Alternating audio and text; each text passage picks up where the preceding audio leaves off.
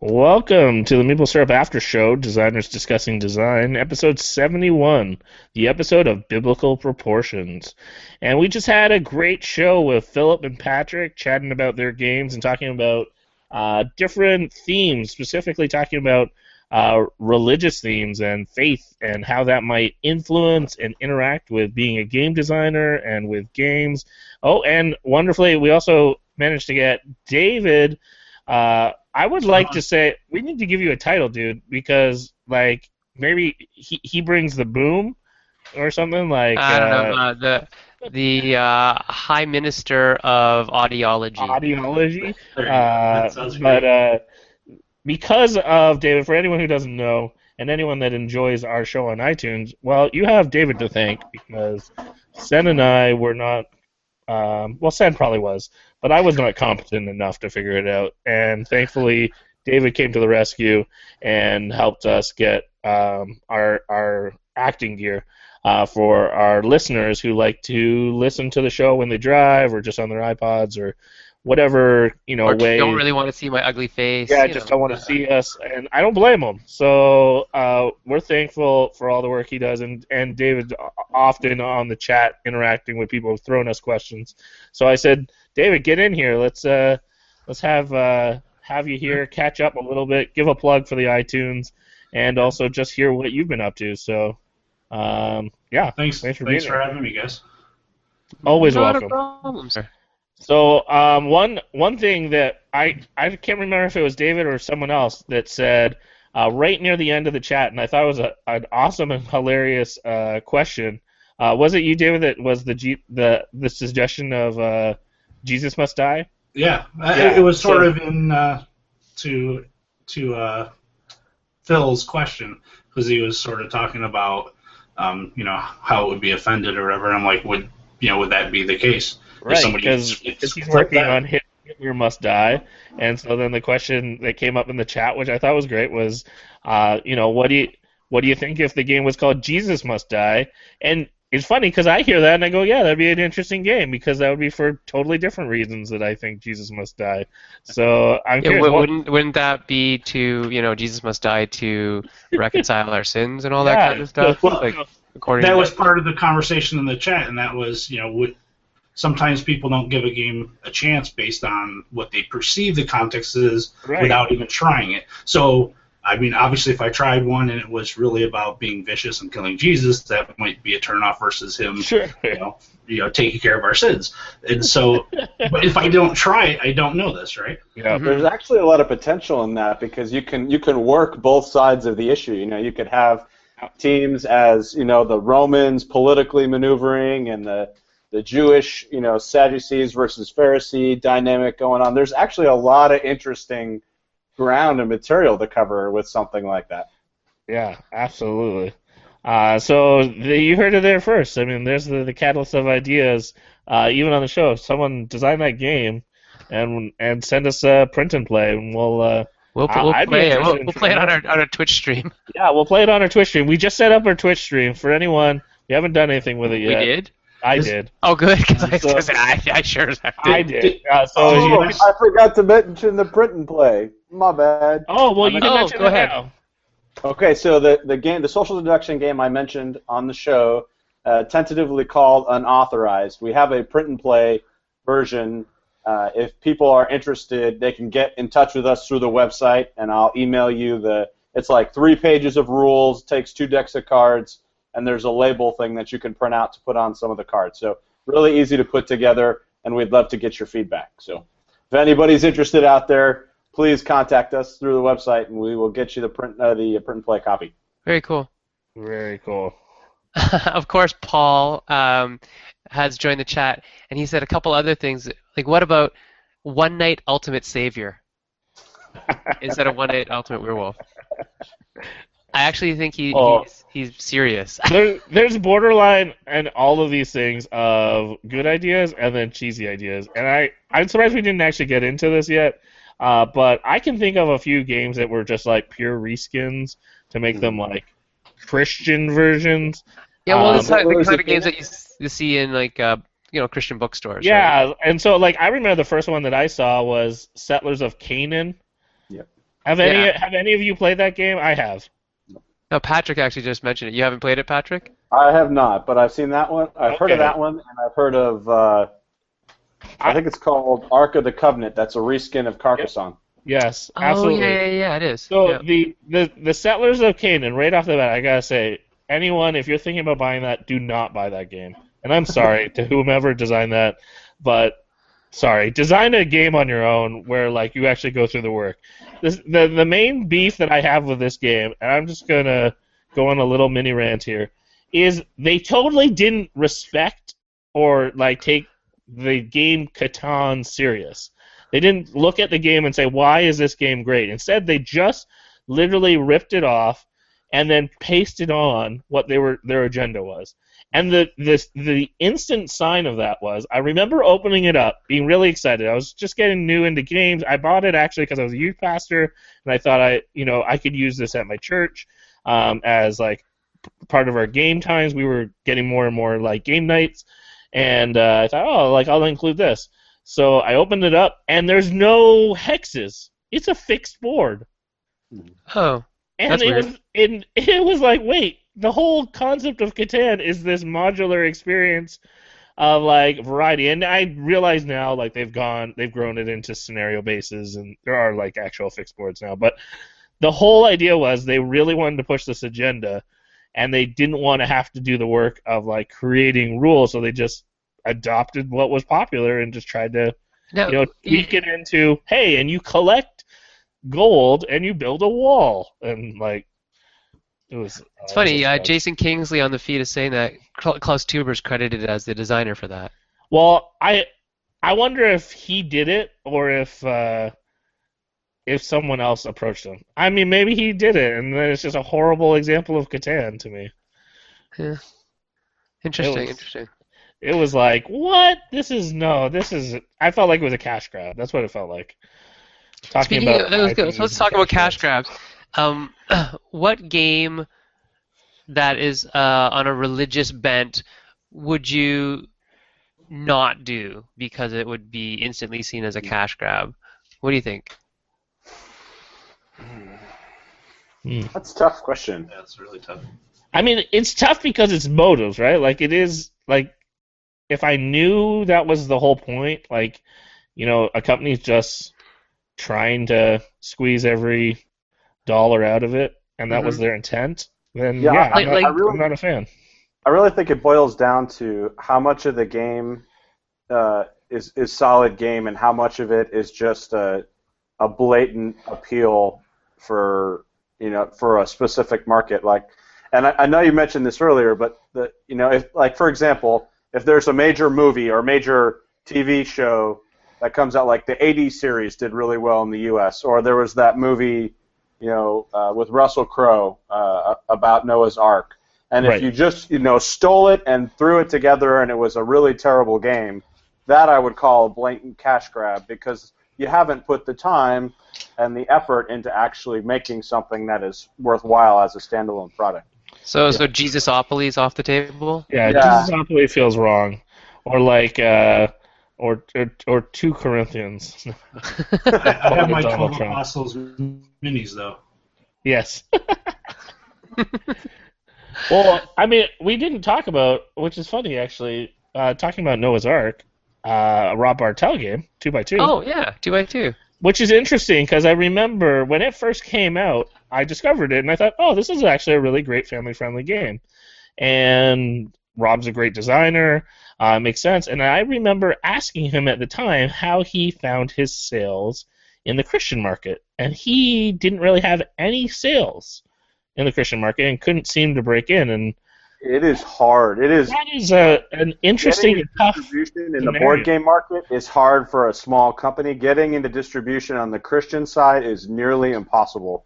Why is Uh, that? We have, well, it's just a disorganized market. is- Oh, is okay. what it boils I was going to say there's a lot of independents, a lot of little stores that aren't connected. like, like so. For example, then, then there's two extremes, right? You have an alliance equivalent. Yeah.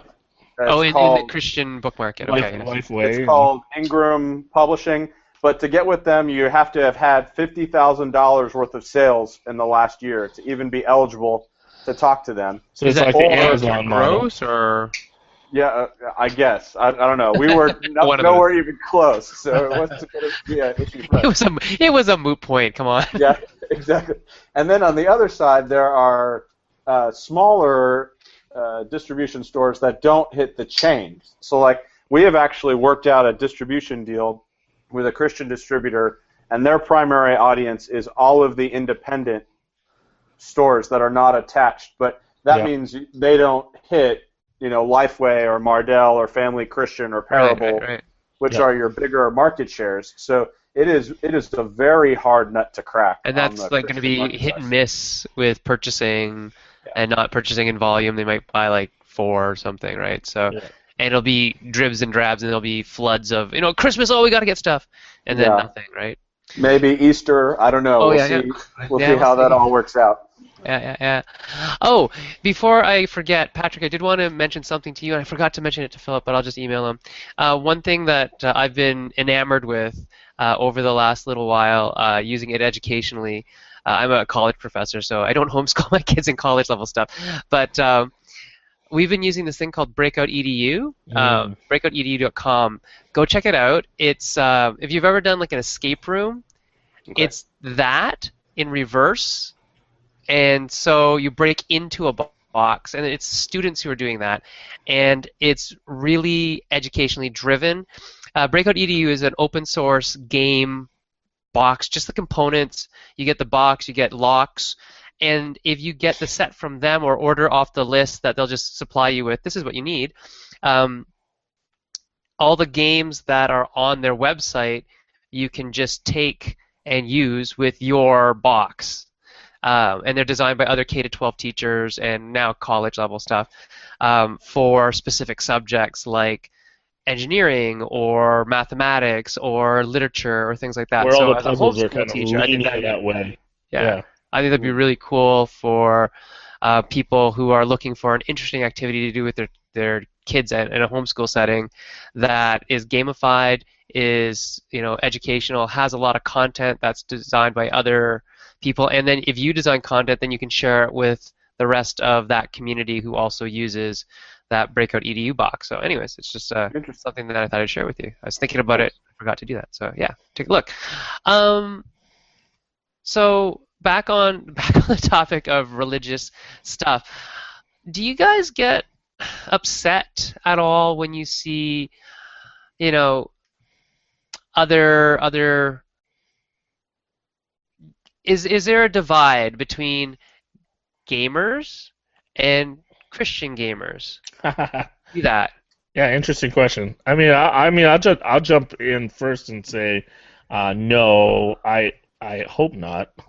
I mean, I understand sometimes there will be divides, uh, but for the most part, I have found from my experience that there's a lot of just people being inclusive and kind and trying to be a, a strong example of just you know loving you know kind people. And and you find that some of them are you know of certain faiths some are not.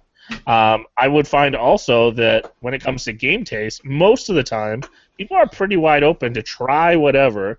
And then uh, they're usually more offended by a game that sucks and which I, i'm glad.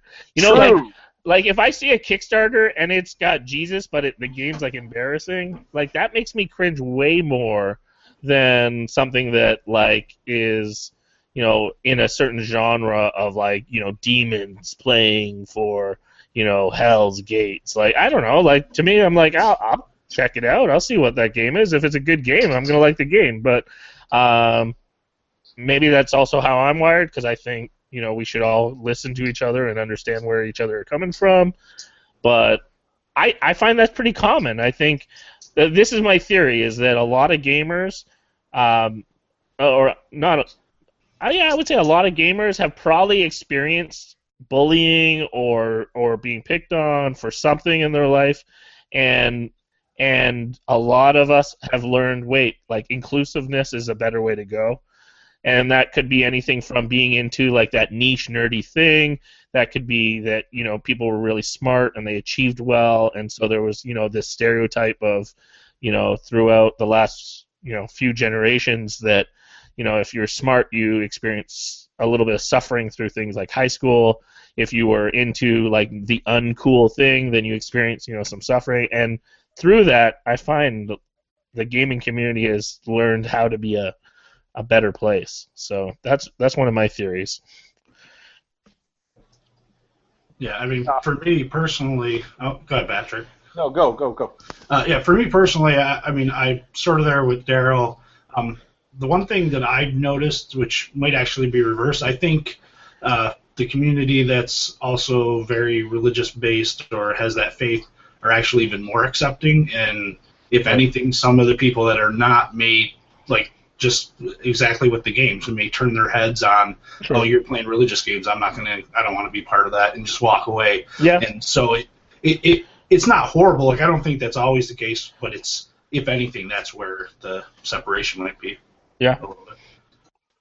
I- I think you can. It really boils down to you know that that people are people, and when when you get people together, you you have a range of experience. Sure. uh, you know, uh, and so like I would say that a lot of our toughest criticism actually comes from uh, Christian gamers because they have been so burned by bad Yeah. games in the past that they have Yeah. they almost have a higher barrier to entry than a lot of Sure. uh, not Christian gamers go. Which is why I think what you said is so true. It boils down to you know what's the quality of the gameplay, what's the quality of the production, you know Yeah. how is the art, have have you invested your time uh, into creating a product that is that it stands on its own two feet. Absolutely. I think also another, yeah, I think we lost Sam, but hopefully he'll jump back in. I'm not sure. Or we'll call it a show soon. It might even automatically, if he doesn't get back soon, it might close down on us.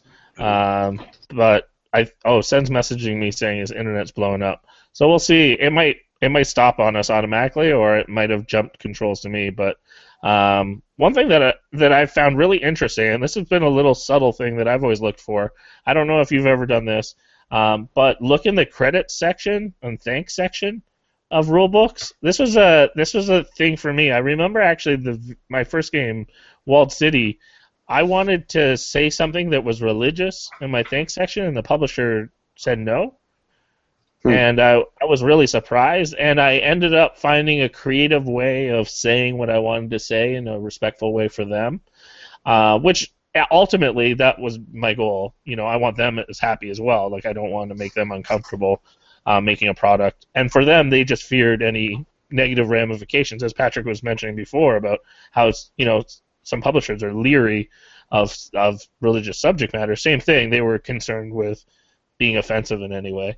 Um, I'm curious if you've ever noticed uh, creative thanks, and I'll I'll point out one that I really loved, and that was uh that was um oh, what's the the bug game Hive. Have you ever noted in Hive they say they say like a little thank you because the game's like dedicated to like the beauty of like creation and like all all the bugs of the world, you know, like this nice little kind of respectful way, and it made me actually appreciate like the game bugs. even more because it it made me go, yeah, bugs are awesome. So, you know, that's are awesome. that was like kind of this beautiful way of saying like this was inspired by, you know, by uh, an appreciation of, of God's creation. So, any of you seen uh, seen any kind of interesting uh, credits or thanks in a game for a faith or religious kind of shout out? That's interesting because, like, you know, like on uh, award shows, everybody's always thanking God, right? Yeah. So- Yeah, so that's why I was I was kind of curious if anyone Huh. had noticed. No. No. I've not know- paid attention. yeah, well, t- people take a look. I mean, there's some interesting ones. I originally figured, found that out too. I was looking at, uh, oh, what's the, what's the name? I nothing of the official name, but it's the Cake Cutting game, designed by um, Allers. Oh, Jeffrey's game? Uh, I can't even remember. That's gonna bug me. All this. Piece of cake. Piece of cake. That's it. and uh, and he did a little comment and then I found out afterwards connecting with him he would even have like uh, things at conventions where sometimes they would have like prayer things or little chapels or services and I thought that was really neat connecting connecting the dots there so so that was encouraging hmm Do you have any ideas for a, a well? Actually, let's talk about Akua. Oh yeah, actually, I was thinking about it. Um, this is a game that I'm I'm designing, and I have Andrew Enriquez um, helping me develop it, and it is set in the Polynesian gods. Uh, so you know, Patrick being in Hawaii, we didn't we we were fascinated by these different uh, legends and stories and myths of you know uh, of Pele and and Pono and and all these different uh, stories, and so we started making uh, this game called Akua, and it's all about the different Polynesian gods.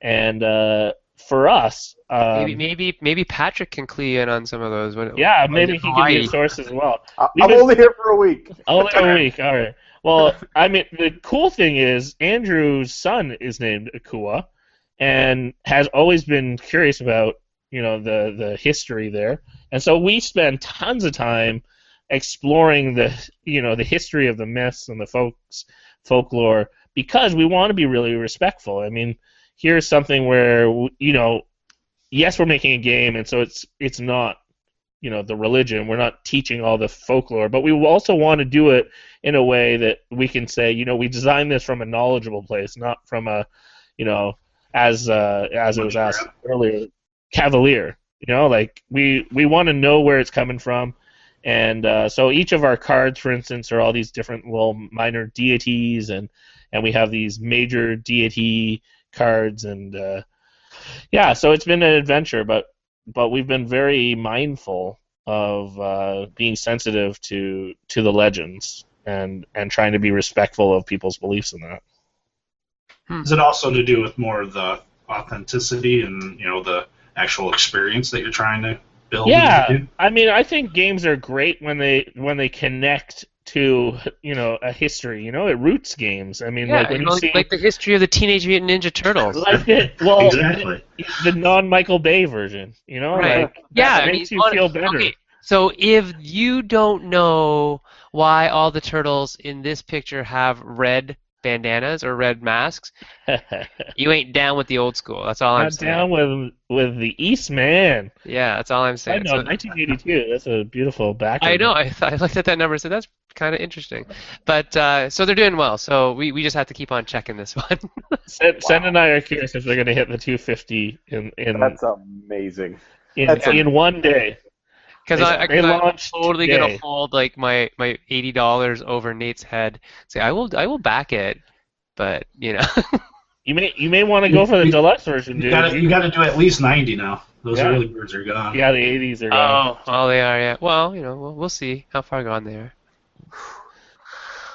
Whoa, You can do this. Do the seven fifty, son. the 750. Oh Yeah. my word! But honestly, when you think about it, it's Kevin Eastman unique art. You're Yeah. getting a one one of a kind front cover from him. From the guy who you know what is the half of the team inventor, that, creator of Teenage Mutant Ninja Turtles. That's that's well you know what because you'd pay quite a bit for a commission. That's what I mean. If you went to a, a convention, you're gonna pay that. If you well, walked you up would to pay him, that, but Well, you'd pay- I'm not going to just because I'm poor, but but I you- you want would pay a lot. Yes. I would definitely pay a lot if I had money.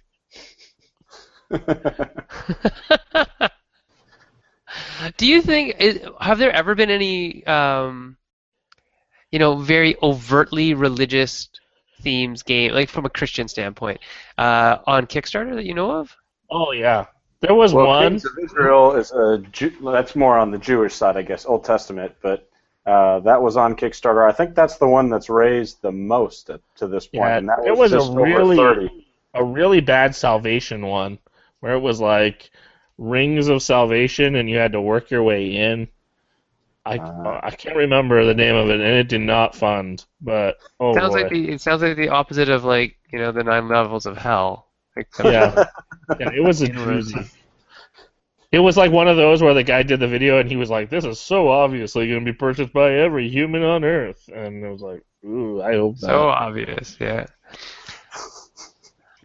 So actually, that's a, that's a question I have for Patrick. How hard is it to get other people to review your stuff? That's a So great that's- question, Dave. That's an interesting question. Um, we actually had pretty good luck, but I think, as in with every design, you got to do your homework about you know which people are going to like uh, what style of game. So Uh, I actually was our Kickstarter owed a lot of its success to Sam Healey. I met him at Mhm. Origins, uh, and he really loved the game. Uh, so he was able to do a preview for us, and that was a huge breakthrough. But we got a game, we got a review from Father Geek, uh, Yep. and we got a review from Theology of Games. And I actually reached out to Rahdo um, specifically because I wanted an outsider's perspective on commissioned, uh, but he he said that it was it was a little too much for his wife, so he was not willing to do the review, which is fine. Yeah. You know, everybody's got their their limits, but uh, the important thing was to try to get enough reviews from a, a wide array of people so that uh, you know the, the customers looking at the game would overcome the fact that we are a brand new company uh, Yeah. and, and actually give us a shot. And and it worked for us. So uh, I'm you know obviously very happy with how our Kickstarter performed and, and the fact that we were able to you know fund our, our print run and, and all that kind of stuff. So it was it was a huge deal for us hmm And it could work for you too. Um, I wonder what uh, what you guys think about games or really any product, but games because we're game designers, uh, specifically that have that evangelical agenda. What are your thoughts on that? Is that is it a is it kind of a That's a good question. I mean, odd way to do things? Does I- it leave a bad taste in your mouth? I find it a little odd, and and this is where I'll th- I'll jump in, and and maybe this is my beliefs uh, coming through a bit. Uh, which I mean, we we were trying to be a little neutral on the first show and just really uh, be inclusive and, and open minded. But here's my personal views: is that I find it a little uncomfortable that a game would be doing evangelism when I think it's it's my role as a Christian to to to love people and care for people, not the board game, and that if people want to talk about things or learn more, like I want someone to want to know more, like to ask me a question instead of me forcing them into the question. So that that's a little bit of kind of bleeding through maybe my opinions. I understand and respect people that are really excited about what they believe and they want to share it with others, and I think that's great. But I think there there's a level of tact and I think there's a level of respect in that you do not want to push your beliefs down on someone because realistically, no one takes a, a belief on that's forced on them. I mean, the reality is we all um, have different, you know, beliefs wherever wherever we are in life, and those things only change when we feel safe enough to ask questions ourselves, and feel that we have people that we respect that we can turn to. So I would rather be in the position where um, someone wants to talk about something than than something like a game. It feels almost shady. It feels uh yeah, like a like you're you're coming through the back door. You're trying to trick someone. So hmm Yeah, I, I absolutely agree. That's uh, and what I said on the show is, you know, what I'll stand by is that we are creating an experience and not trying to dictate a way a person thinks. So Yeah. for us, I look at at commissioned in, in kind of two veins, and we we had two distinct markets that we wanted to reach with it. We wanted it to be a game that Christians can explore to learn about some history because it's kind of an there's a, a lot of gaps in, in a lot of Christians' knowledge about that time. yeah, Uh, I think it does a good job of that. And then the second thing we wanted to do is we wanted it to be approachable and non-threatening to non-Christians, Totally. so that it can be a conversation starter if Yep. you want to, or more importantly than that, it is a relationship building thing, right? When you sit down and play a game with a person, you are building on a relationship with that person.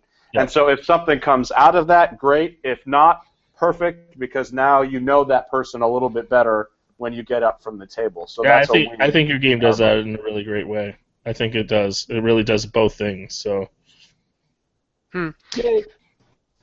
Is there, um, you know, anything theme-wise that would make you kind of leery about making it? Um, that's not an obvious one, but because your your religion, your faith would say, you know, you probably shouldn't make that game or design that game. Well, I can think of actually a personal example while the other guys think um, that I, I I'm still struggling with in my mind, and it's actually been a um, a challenge to myself for the last few years. But I actually had a friend approach me because of some of the the the charity work that I do um, in social justice, and uh, I uh, have come alongside some different people. I, I worked in prisons for a while, and and this one charity I work with uh, called Circles of Support and Accountability. It's a program that helps come alongside prisoners reintegrating back into society. And uh, one of the things they said was we'd love an educational piece that was like a game slash education piece um, that was interactive, but felt like a like a strategy game that anyone could play and then have a relationship and talk about it.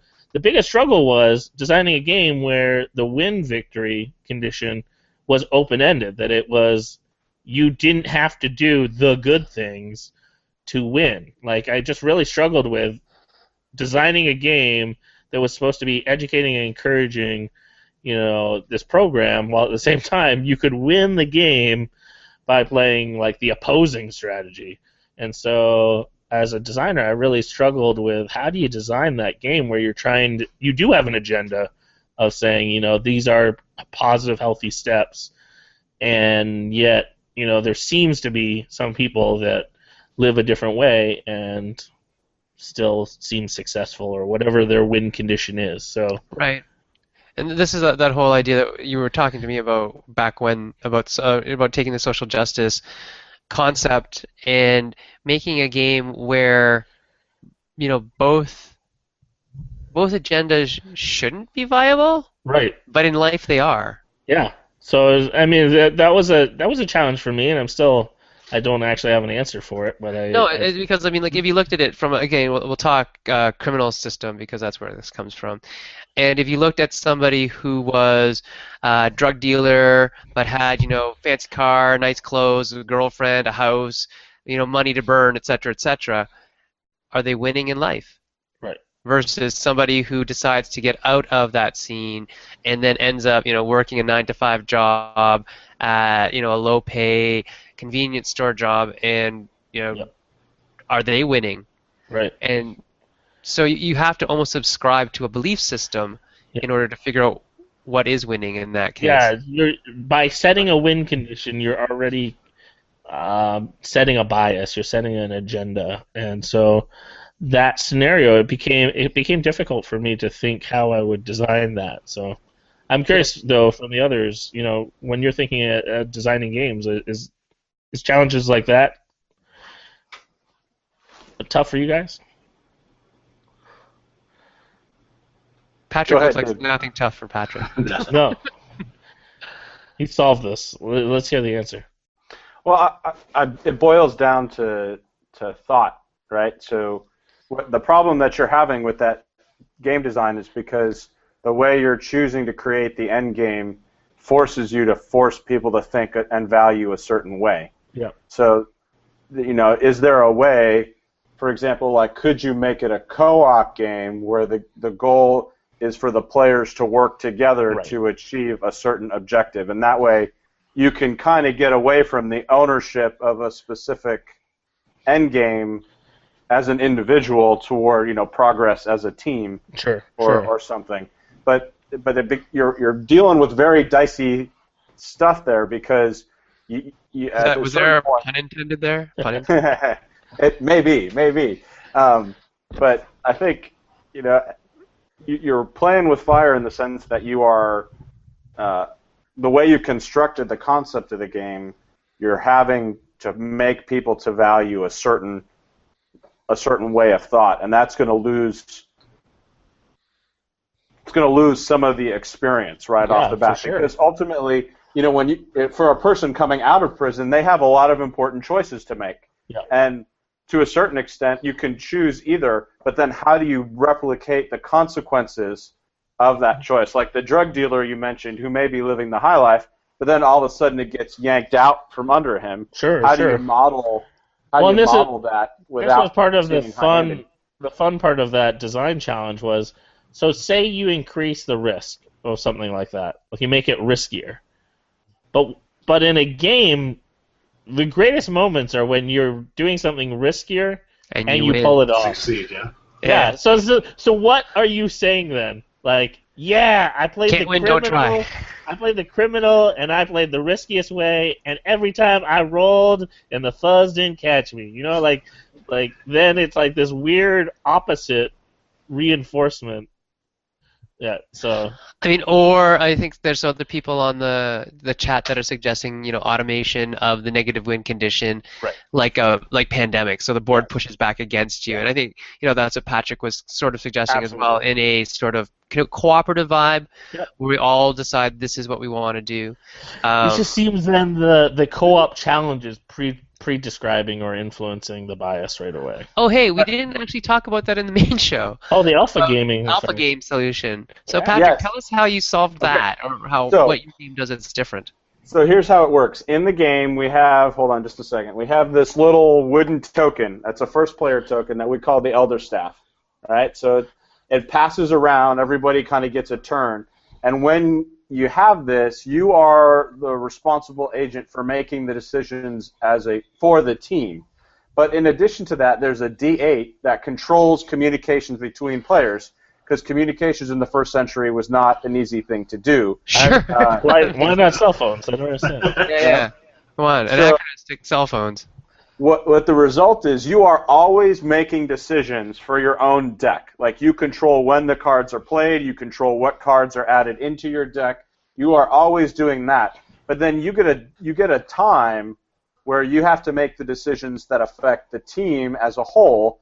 And sometimes you can do that with the help of other people and sometimes you are on your own and the, the fate of the entire team hangs on your decision and so it creates some really interesting moments within the game, and it really cuts down on the alpha gamer. Yeah, it really works. Uh, I loved it. Whoa. Oh, Daryl's getting tired. That's like a am getting tired. It's been a long day. Yeah, yeah, yep, yep. Um, so, what else is there that we can talk about with religion and theme? Well, um, I am I'm curious to see like do you see this as a a category that like is going to become more open-minded especially I want, I'm curious with you Patrick with your experience going around and trying to pitch do you think after a few games are out there that kind of establish you know that they're not the doomsday theme do you think publishers will become more open-minded or you think it'll always be independents tackling it It's hard to say. Um, so for us, what we what we had decided to do after pitching to a bunch of different publishers and and then going through a whole chain of experiences that I could talk about that led us to publish uh, self-published commissioned, uh, we decided that we wanted to be the bridge builder between the board game market and the, the Christian market because the Christian market could really benefit a lot from secular board games. There's a lot to be gained there and, and to build awareness. And we thought that we could bring a unique product to the board game side as well. Um, and so what we want to do is we want to establish ourselves as a company that it that makes games that are approachable, uh, that are a lot of fun, and that specifically explore a, a range of issues that address or or confront people who are are walking, uh, you know, as Christians, and and things that they uh, can learn about or deal with in a way that is open to everybody to explore. And so right now we think that we are kind of uh, a, a, almost a sole source uh, Mhm. for that, uh, and and we hope to you know just over time we're in this for the long haul, and Yeah. we're going to try to put out uh, you know a game or two a year, and just you know see how it goes and, and see what, what how the market responds. So, are you interested in publishing other people's games? Yes, actually, um, we're evaluating a design right now, and I can't say much more than that Yeah, that's fair. at, at Okay. this point. But uh, we are. Uh, it's the first time we've. You know, it was very interesting to go from pitching to being Mhm. pitched to. It was I a, bet. been an interesting transition. So um, we're looking at some stuff right now and working through it. Cool. Uh, and kind of what our hope is that in 2016 we can do the social deduction game that we've designed, and then potentially uh, this other or another uh, designed by another uh, designer or publish a game by another designer. As And are you hoping to use Kickstarter for that? We will, uh, and and that is for two reasons for us. The one is um, you simply we're just a small company, and we Mhm. don't yet have the capital base uh, to just run print runs on our own resources yet. Um, and the, and the second reason is that Kickstarter actually provides us a uh, a visibility that we cannot get anywhere else as a Yep. small, not only to the board game side, but also to the, the Christian market side because it is so disorganized. Yep. So it, it is going to be a, a tool that we will continue to use uh, going forward. And will you still be based in in uh, Korea at that time?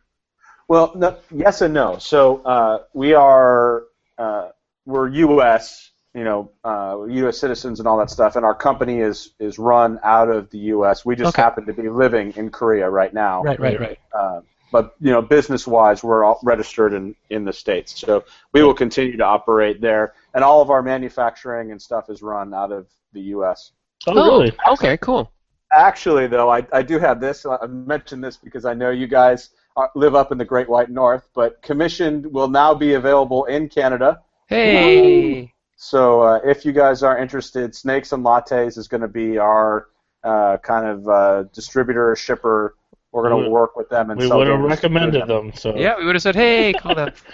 they are a Yeah. sponsor of our show. We're appreciative of their support. They're good. They're we- good people. So They did our fulfillment for our uh, Canadian backers for our Kickstarter, and, and we have started. You know, we shipped them uh, kind of a small shipment that we think will get through the next couple of months. We'll see what the demand is, but we have gotten a stream of emails from some Canadians, so we're happy to open things up to that market. excellent, Cool. excellent. Dave, uh, are you working on anything now? Uh, I'm trying to work on a lot of things, and as I told you earlier, I'm just so out of focus lately. Oh, why is that, David? Get in focus. Yeah. I hear Yeah, you, like dude. It's just me. I, I go through these phases. Like We- two two and a half months till I see you face to face, buddy. There better be something on the table. That's all I'm saying. My my my goal and agenda is three or four by then. So Really? Well, that's good. Okay. I, I already have one sort of there. I just need to work out some. Do you Is have that- the? Good? Is it the one that with the, The Venn picture that I like? Yeah, yeah. Yeah, yeah, yeah. That's Ven- awesome. Ven- I, I call it Ven and Nose. It's like whatever. Yeah. Um, oh, like dominoes, right? yeah, I right. like dominoes, but Nice. um, yeah. So that one's pretty much done. I just need to work on some silly personal grudges I have against it. It's one of those things where I'm sure y'all go through You know what, Dave? Yeah. David, why don't you not? Why don't you not work on anything about that game? Oh, no, Hand it over to Daryl and I, There you go. and we'll crush it, Yeah. and we'll give it back to you, and then you can work on it from there. Yeah. Oh, no, that's fine. Like like I said, it's one of those things where I've played it so many times myself. Exactly. That I Yeah. get to Just, just, like, just let it go. let it Oh, go. you gotta just come visit us sometime, dude. I, I have let it go. I'm working on other stuff. Good, So, I good, mean, good.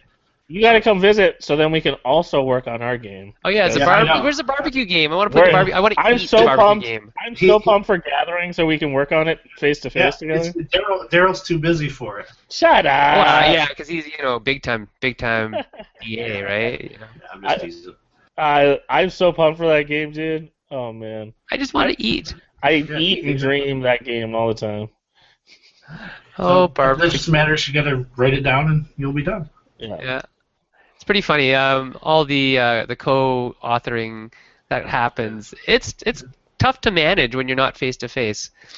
Um, I, I have one question about the whole religious topic that came to mind just a minute ago. yeah. Uh, anybody aware of other religious-based games that are out and about? Like, Yeah. we talked about a lot of Christianity. What's the feel on the other parts of the Yeah, world? that's a good question, actually. I just noticed, and it was doing successful when I last saw it, and this is maybe a week ago, but I saw one, and it was. Um, oh, shoot, why am I drawing a blank on the word now? I just said descend just before we went to air. Ataru, Ashtaru. No, no, it was uh, like a reincarnation. oh Um, yeah, yeah, yeah. The one. Kar- with No, I Karma. want to say karma. Is it karma? Well, that's Karma. called it. Yeah. I don't. I don't know if that's actually. There's a karma game. Let me look while we're talking. But and it was beautiful. Like the art was stunning. But this whole idea of coming back as different animals and different levels. And I was curious about that. I would, I mean, it's uh, it would be a really interesting way to maybe if it's religiously accurate, it would be a great way to talk about karma and and learn maybe f- from that, you know, what that perspective is and. So Are you I talking about? Uh, are you talking about Karmaka? Maybe. That's a Show it. Show that's, it. that's a Canadian thing, eh? Uh, yeah, that's what I thought. That's why Yeah. I actually hit my radar. Show it. It's uh, made by uh, guys out of Toronto.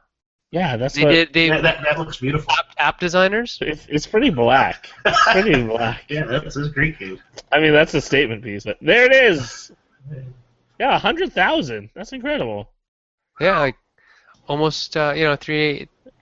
Best in Three and a half show and best artwork.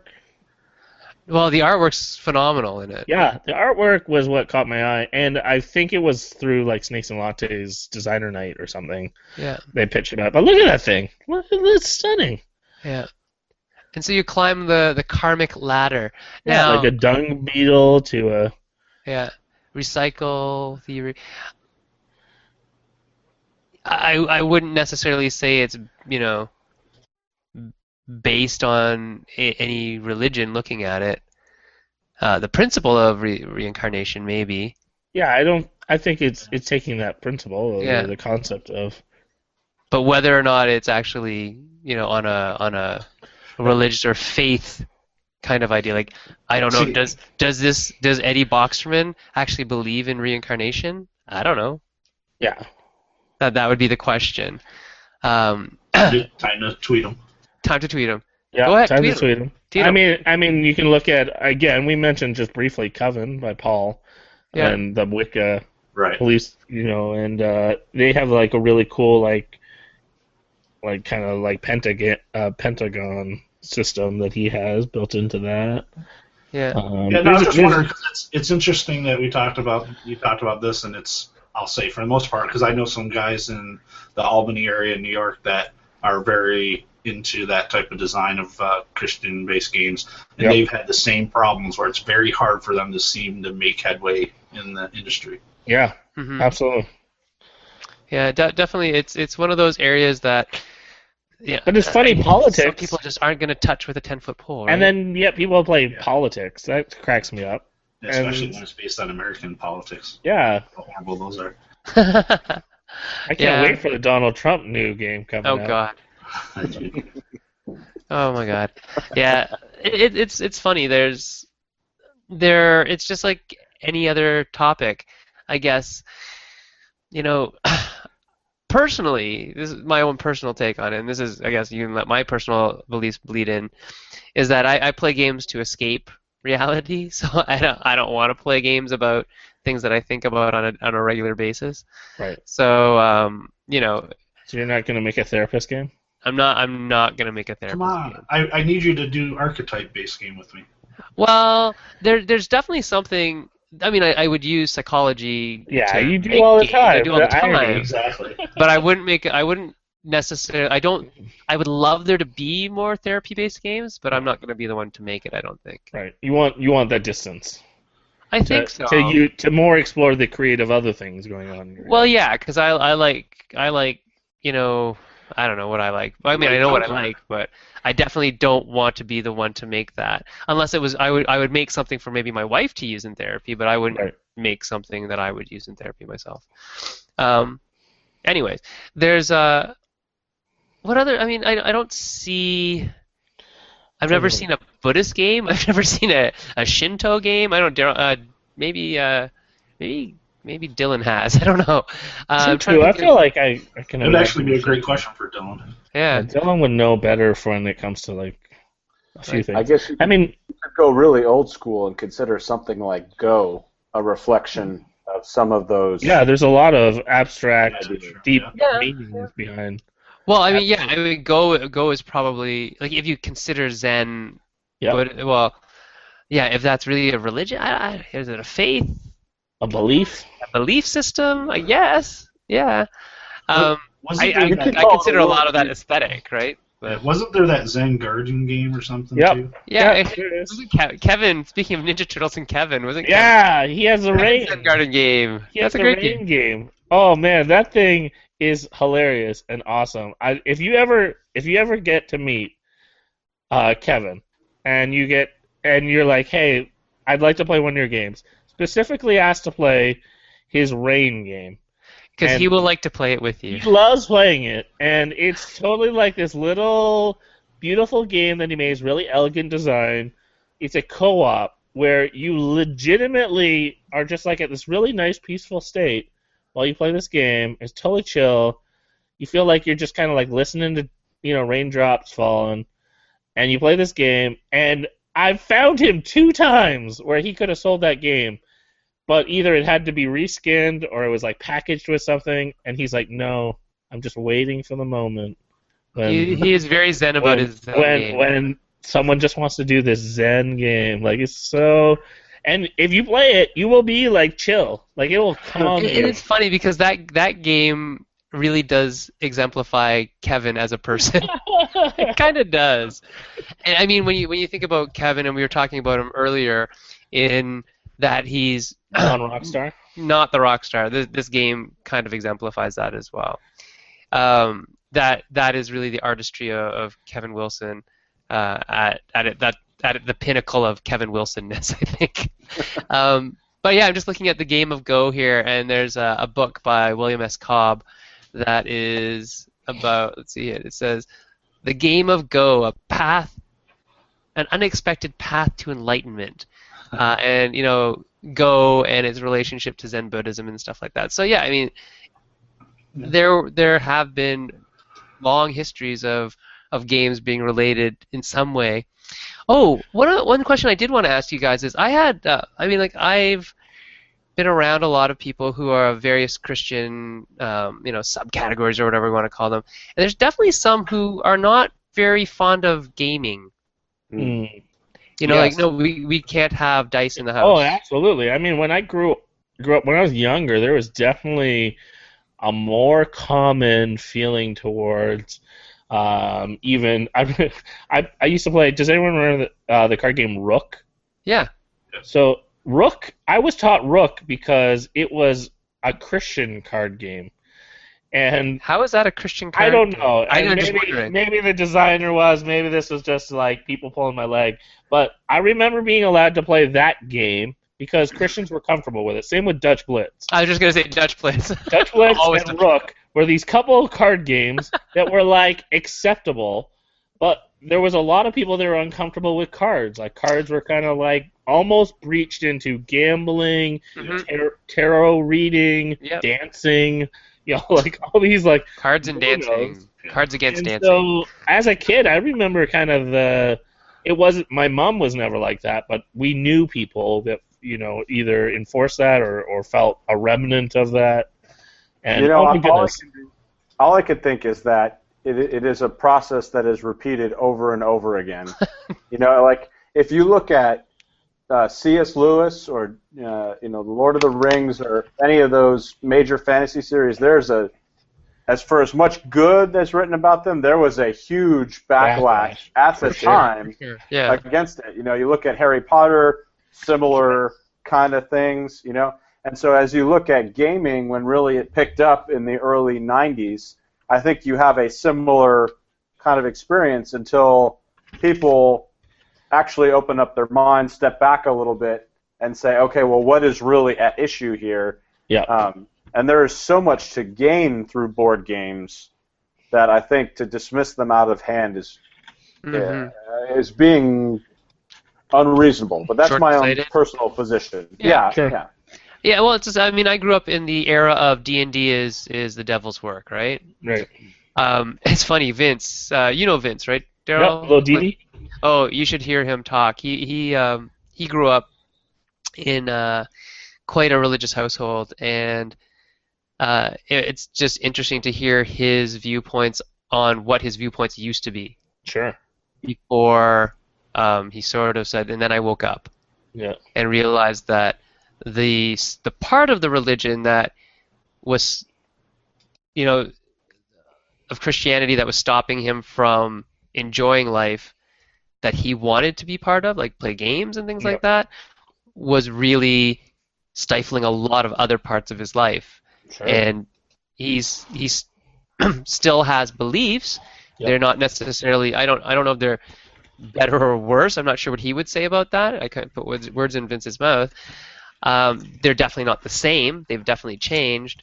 Yep. But is he is he less of a Christian? Is he more of a Christian? I don't know. It, it's a weird question, and that's that's what that's what sometimes bothers me about faith and religion uh, and things like that when it's supposed to be this is supposed to be the same God, the same you know Jesus, the same all that stuff or similar or whatever, and yet one person says, well, you can't play games, and you know Dungeons and Dragons is the devil's work, and you're gonna burn in hell, and can't have cards at the house, and all this stuff, and other people are saying, what what's that got to do with anything?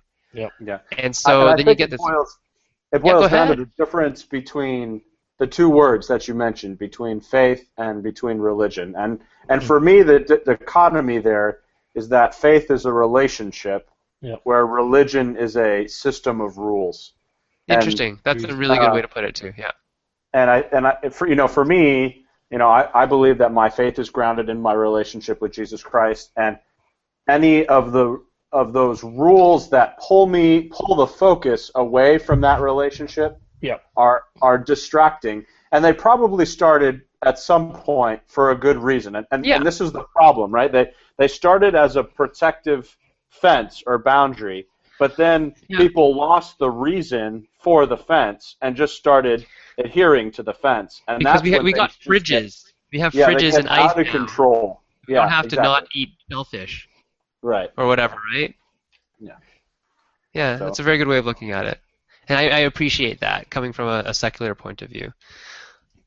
So it is getting. Oh wow, Daryl, it's 108, dude. Yeah, and I still got a prototype. This uh, still got to cut up dice. Teenage Cut out- Mutant Ninja Are you paper crafting dice? Or are you just making stickers? no, no. no. I got I got this. I uh, you remember the the dice for first and goal? Oh yeah, yeah, yeah. So I had all the expansion teams. I pillaged I Uh, pillaged all those dice, and I'm turning them all to Teenage Mutant Ninja Turtle dice. oh, did you hear that? Did you hear that, Stephen Right. Glenn? I'm sorry. This is what Steven. he's doing to your No, dice. but my my my my base copy is still right there, first and goal. I just never use the expansion team, so I finally decided, all right, let's repurpose these. these uh, let's get them to work. All right. All right. So I guess we're gonna call it quits, um, just because. Wow, is it ever late? Yeah. Um, and I have to get up and make games all day tomorrow, so I know it's a tough life. such a hard That's rough. Tough. Tough. Man, oh, there we go. Uh, so, Daryl, do you want to sign us off while I get stuff ready to go? Yeah, I mean, I'm gonna encourage uh, both uh, David and Patrick. Thank you for being with us, hanging out, chatting, sharing your life. Uh, look forward to hearing uh, what next games come out from you guys. I will be on the lookout, and uh, I want to encourage anyone who's watching. Uh, if you got a, a a Christian theme or a biblically themed game, maybe you need to pitch it to Chara Games. Now we know another uh, publisher that's willing to help bridge that gap. So if you got an amazing game, um, show it to Chara Games and uh, bring some joy to the world. And um, I want to say to David, uh, I'm looking forward to working on our barbecue game, man. I'm so pumped. Yeah. and uh, and to the rest of the world watching, uh, keep making some great games, and uh, look forward to playing your game soon. Have a good night.